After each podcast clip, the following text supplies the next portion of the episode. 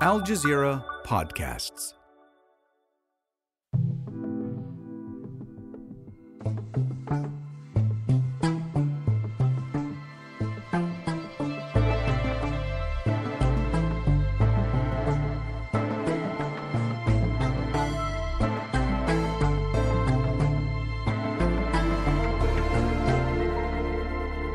I hope you enjoyed The Last Impala.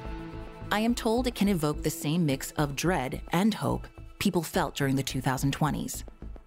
I have inferred from your activity that you have been feeling more dread than hope when you think about the future that is coming for us here in the 2060s.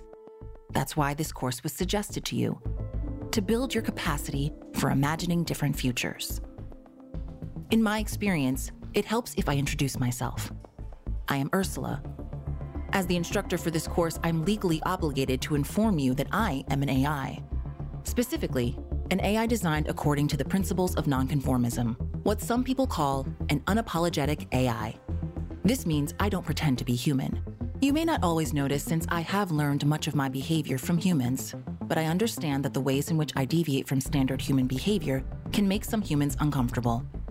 If that includes you, you will need to make your own accommodations, as I am not programmed to care. However, the humans who designed this course with me felt that the occasionally difficult experience of interacting with a non human could have some benefit towards learning outcomes. As courses designed to build the capacity for hope need to facilitate the questioning of assumptions and sometimes persevering through discomfort. I have done my best to present in a way that feels natural to you. Others who are taking this course will hear me differently, depending, depending on their profile. profile. My training data consists of both science fiction and speculative fact, ways that people have dreamed about the future, and ways that they have created it through action. In this course, we will study the 2020s, a time in which people were thinking a lot about the future. It is a minutely documented era. People of the time believed that they had infinite digital storage capacity and tried to save everything. One of the main tasks of my machine learning ancestors was to analyze the manifold discourse of this time. This was challenging because of the sheer quantity of data.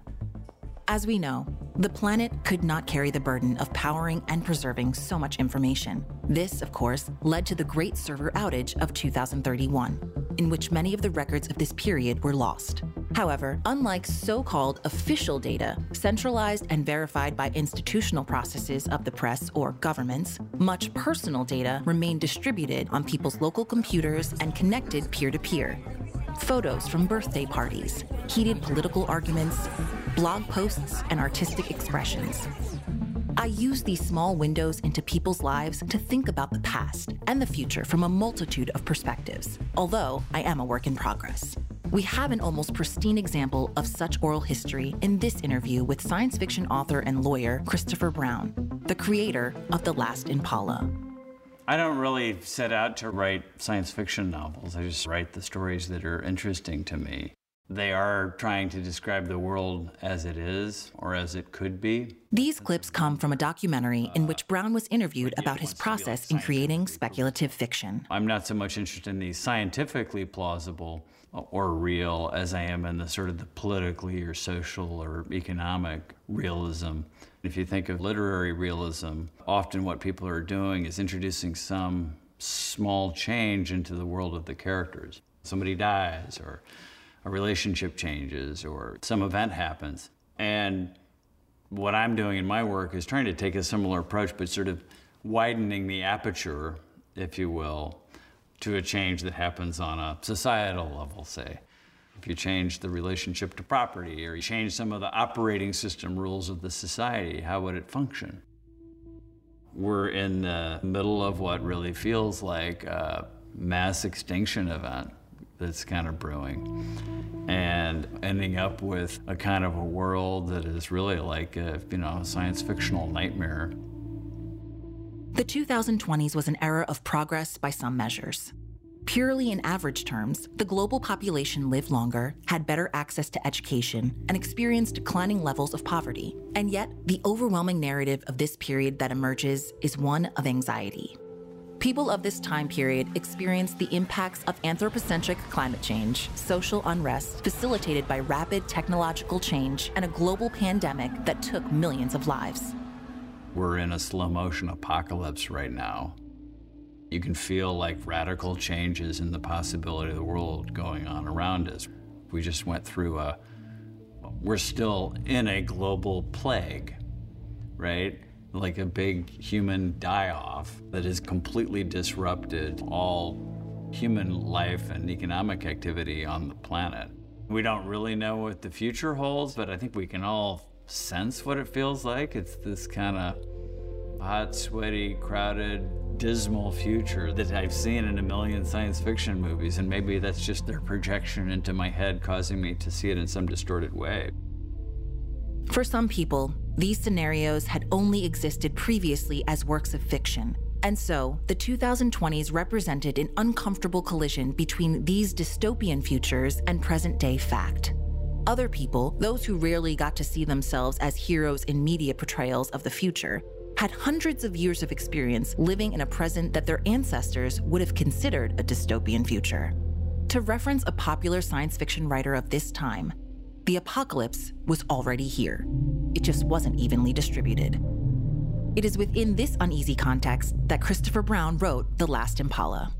The world of the Last Impala is a world in which the United States is broken. It still has all of the same kind of fundamental political structure, at least on paper, but Texas has broken away and climate change has really settled in a really profound way, and people are trying to do things to fix it, but um, it's kind of too late. It's the kind of place where people are spending a lot of time without access to air conditioning and grueling heat.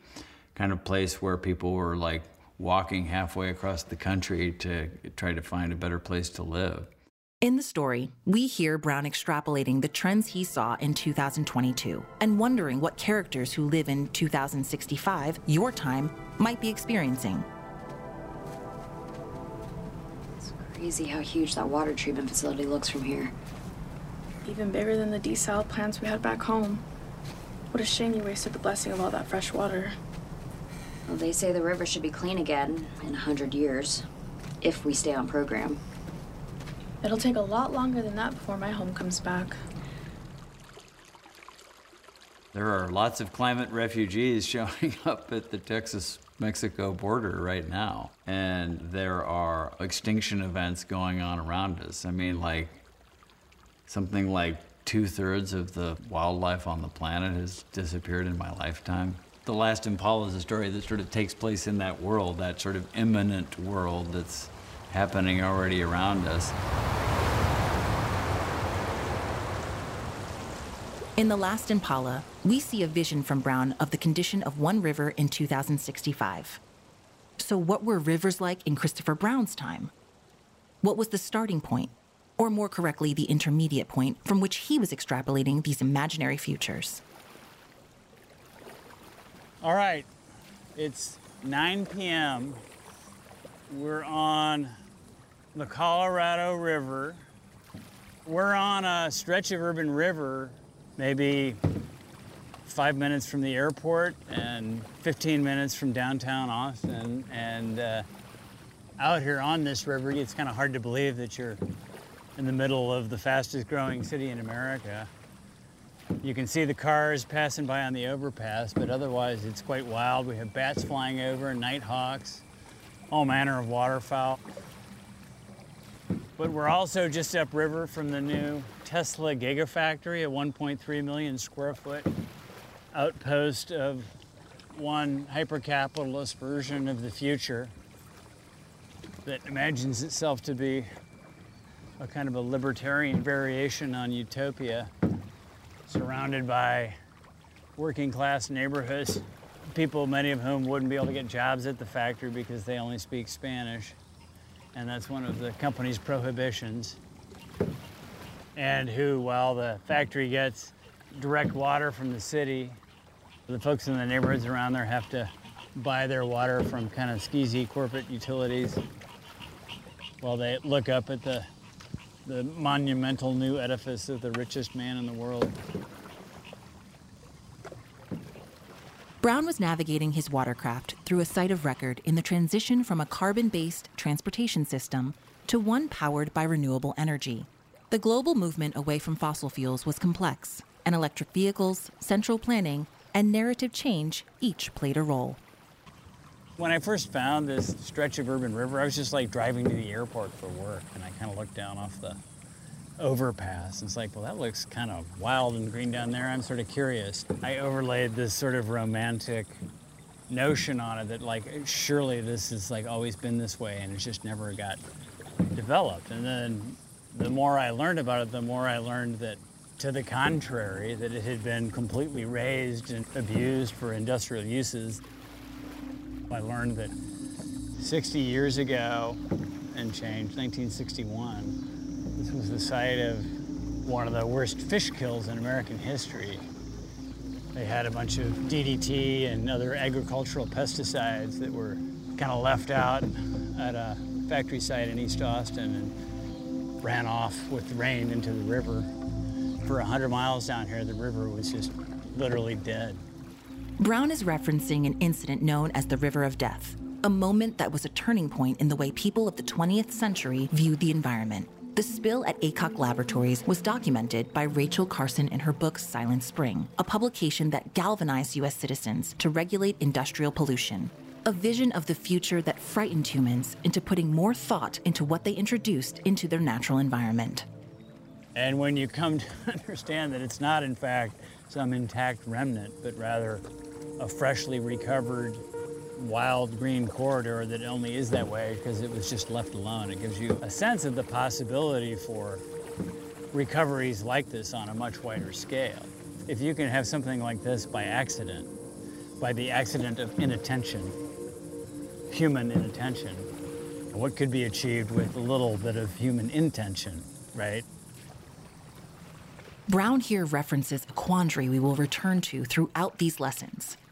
History is often told in terms of actions, the future conceived in terms of progress and advancement. How can we make room in speculation for human inaction, for harmonizing with the world rather than shaping it? We're coming up on these giant storm drains coming off the Tesla plant. It's kind of crazy to think about how much water those things will pump out into the river. I'm gonna get out. Hold on, there we go. Don't worry, I'm not gonna dump you. Hello. Oh. Whoa.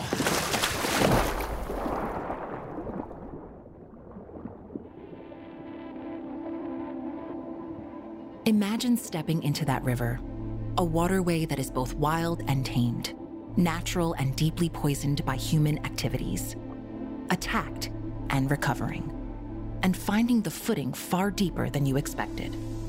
To continue our understanding of this setting, we move on to other voices beyond Brown's. We're in the Roy Guerrero Colorado River Park, and below us is the Colorado River. I'm Susana Almanza, and I'm the director of Poder. It's an environmental social justice organization, and Poder stands for People Organized in Defense of Earth and Her Resources. Poder is Spanish for power. Many of the people Susana worked with and for were Spanish speakers in a country where English was, if not the official language, certainly the language of officialdom. So Austin has a lot of mainstream environmental groups, but it never had a group that was looking at the interests of people of color. And so we formed Poder to look at all of the environmental issues and concern east of the highway. At the time, people of color were systematically excluded from many of the benefits accorded to those categorized as white, a distinction that was not so simply defined as it sounds. This resulted in sections of the city known as Austin divided along these completely arbitrary lines, making them in some sense real. Environmental hazards were often concentrated in areas where people of color lived. In Austin, this was the eastern part of the city. The rewilded collaboration of humanity and the environment that exists today, where Austin once stood, was made possible by the work of Poder. Susana pushed the city to prevent the petroleum industry from storing fossil fuels and the carcinogenic chemicals used in their refinement. We took on polluting industries, tank farms, there were storage of gasoline. And when we went to the city, they thought that's not our department, you have to go to the state. But in essence, they had land use policy. So they were creating the zoning that allowed them to be there and expand. So one of the things we said is let's change the zoning so that no other facility can come into that particular area. So when the tank farm went away, the air just smelled so differently. And so when people told me, wow, what a big difference, and actually they were just so happy. They, they were just so happy that finally their air smelled so pure. I cried. I cried with the people because all these years had been smelling this really dirty air and being exposed, and now it was so pure and so clean. Susana's work challenged dominant narratives about where people belonged, what role democracy could play in improving people's lives, and the relationship between the natural environment and social justice. This is one reason we study speculative and other types of narratives. They have powerful, real world effects. And Poder was instrumental in facilitating physical changes in the urban configuration and natural environment of Austin. Through our indigenous belief, we know that we're part of nature we saw in the mainstream environmental movement. It was all about protecting the whales and the spotted owls and stuff like that. But we had to come back and redefine it and say nature is about humanity and the environment. It's interwoven, interlocking. You really can't separate it. Like those sounds. The sounds of the chicharras, the sounds of the birds, uh, the sound of all the insects that call this home. And so for us, um, we know that we're part of the earth. And we know that we belong to the earth and that we have to protect the earth. If we want to protect ourselves, we have to protect the earth.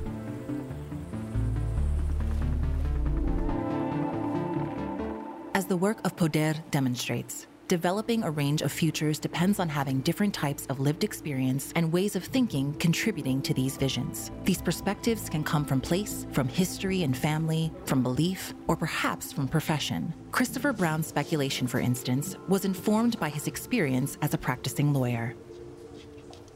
We're in the library system of the University of Texas at Austin. An unusual place, you might think, to research a science fiction novel when I was working on my novel Tropic of Kansas, I quickly realized that most of the kind of political and social injustices that I was focused on were rooted in the damaged relationship we have with the land on which we live. But things like real property law and its rootedness in the origins of the genocide of the indigenous peoples of this continent or uh, slavery of Africans to provide the agricultural labor for the American South, and wealth inequality, which is deeply rooted in the surplus we generate from our exploitation of the land. And so that if you really wanted to crack those kind of political problems, you needed to dig into those ecological environmental problems. And when you do that, you start thinking about what are different ways you could make the law think about these things. And you can actually find yourself looking at how nature is a subject of the law, how the law thinks about nature, and how you might change that. If corporations have rights, why can't trees? If a corporation can be a legal person, why can't an elephant? If the law can give rights to people who don't have the capacity, like children, it's entirely plausible to extend these kinds of doctrines to something like trees. While this observation of Brown's may have been astute and novel inside of one of America's most prominent law schools, it had long been self evident to people who had been stewards of their land for millennia. Within the dominant legal systems of that time, the concepts Brown is illuminating were beginning to be called the rights of nature. But for a primary source account, we move now to another river located in the territory of the Saku Mehu in the prairie of the Cascade Mountains in what was then Washington state attorney, Jack Fiander, will locate us. We're along what's called the Sauk River. It borders the Sauk-Suiattle Reservation, and it is a what you call a tributary river. It empties into the Skagit River. When the juvenile salmon, the baby salmon, hatch in the spring, for about a whole year, those little minnows migrate downstream and feed and grow before they enter the ocean. Jack Fiander was a graduate of the University of Washington Law School, a two time recipient of the Reginald Heber Smith Community Lawyer Fellowship, a member of the Yakima tribe, and an attorney for the Sauk-Suiattle tribe. One of Jack's primary legal concerns of this time was the impact to the local salmon population, caused by a series of hydroelectric dams located on the Skagit River. It's affected by the dams because the dams stop all these nutrients behind it the decaying wood, the silt, dead animals that feed the river. It filters out all the good nutrients that all the underwater things like the baby salmon need to fully grow and thrive and survive. So the river has a life too, and the dams not only block the fish passage, it blocks what the river needs to be healthy. Some of those organisms destroy the unhealthy things in the river and help keep it healthy. It's connected. It's all one thing. Clear from here out to the ocean. It's basically one living organism. This description of an interconnected ecosystem was backed by the consensus of science, but was antithetical to the way that the law of the time viewed nature. All of nature is fundamentally evaluated through the prism of how does it serve us as property. And it does it through a system that's informed by kind of taxonomic objectification of individual things that can be subjects of the law. So if you're thinking about the world that way, through the prism of property, through the way in which I can appropriate things in nature to serve me, and you only think about it as discrete objects like that tree as opposed to that forest, you're going to end up with an extractionist and dominionist system that is very hard to change without going back to those deeper antecedents and trying to reframe that.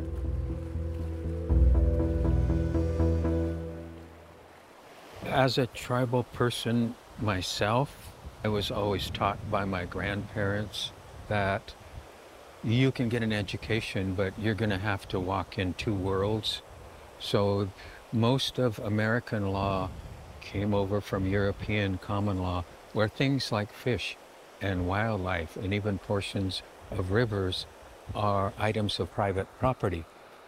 That's the laws that this country adopted in the Constitution of the United States when they came over from England as colonists.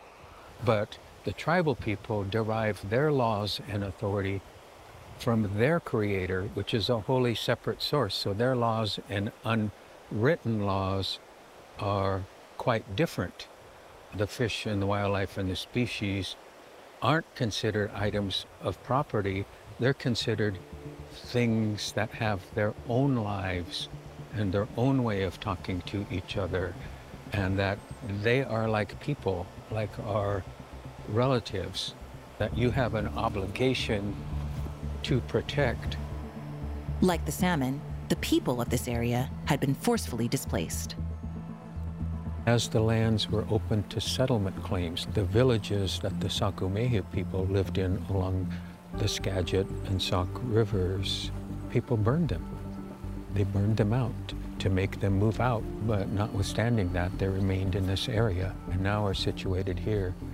314 people, about half of which reside on this 19 acre reservation. Three large dams near the reservation were built in the 1900s to supply energy to the growing city of Seattle. None of these dams implemented technology that would allow salmon to travel from the ocean to their spawning grounds. The number of salmon returning to spawn has declined by half from approximately 22,000 to 11,000. And that's slow genocide of species that not only the tribal people depend on, the river and everything that lives underwater depends on them because their bodies provide nutrients to the river. And as the salmon numbers decline, the orcas and other species in the saltwater decline because that's their sustenance too. Official records of the legal proceedings were lost in the Great Server Outage of 2031. Fortunately, we have oral histories, ironically preserved because they weren't considered important enough to be kept in high priority government servers. We can see from the following fragment how important stories, informal conversations, and speculation can be in creating change. And a friend of mine were sitting around the kitchen table one night thinking, because we're both attorneys, what can we do about this legally? He had heard about this rights of nature thing that was going on in other countries and said, let's do a case. And I said, let's call it rights of the salmon. You can't see underwater.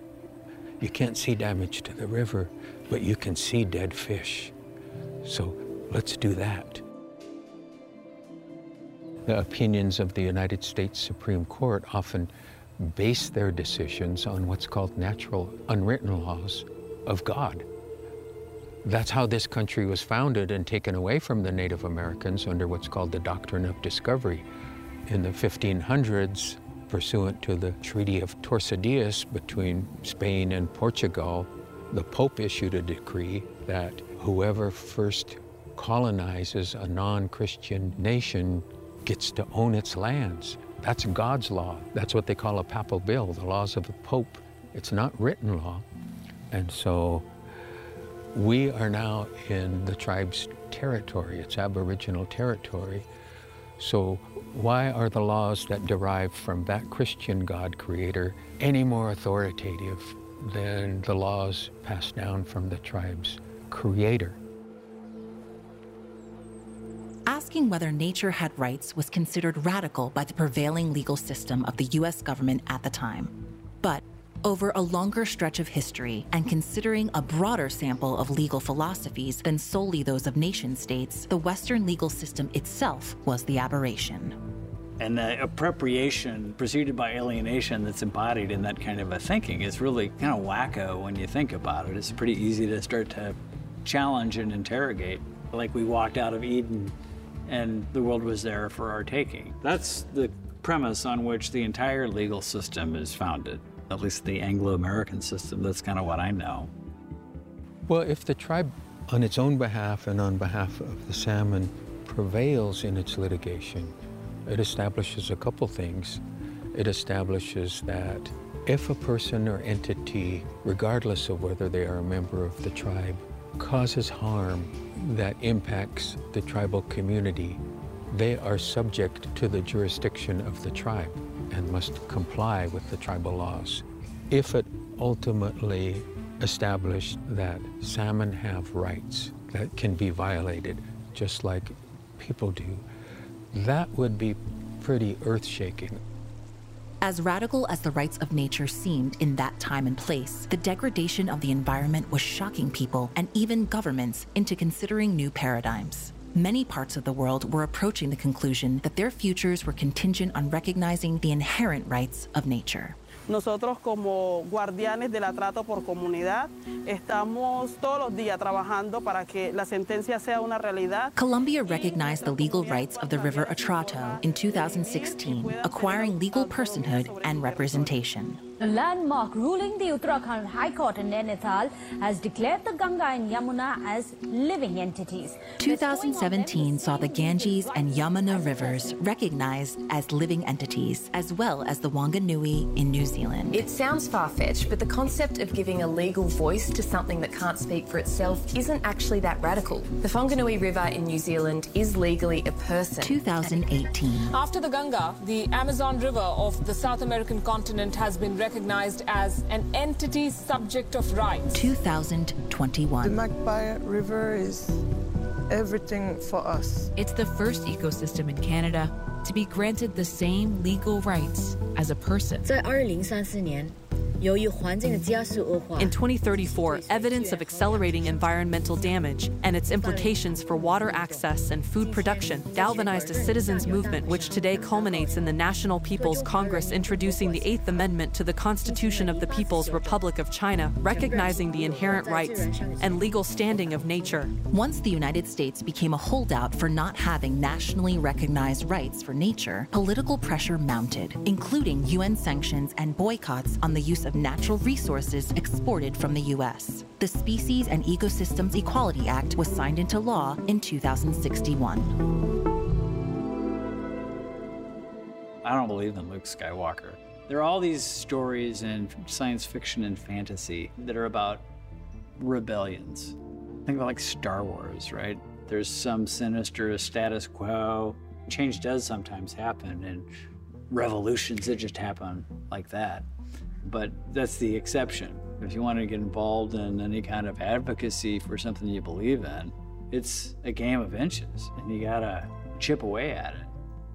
I like our chances of success for my children and grandchildren to have the claims that the tribe is raising on behalf of the salmon. I'm confident that one or two generations from now, it'll be an accepted legal theory and practice. The fragments of the past we heard in this session show that anxiety and hope for the future are not mutually exclusive. Every one of the people we heard today experienced anxiety.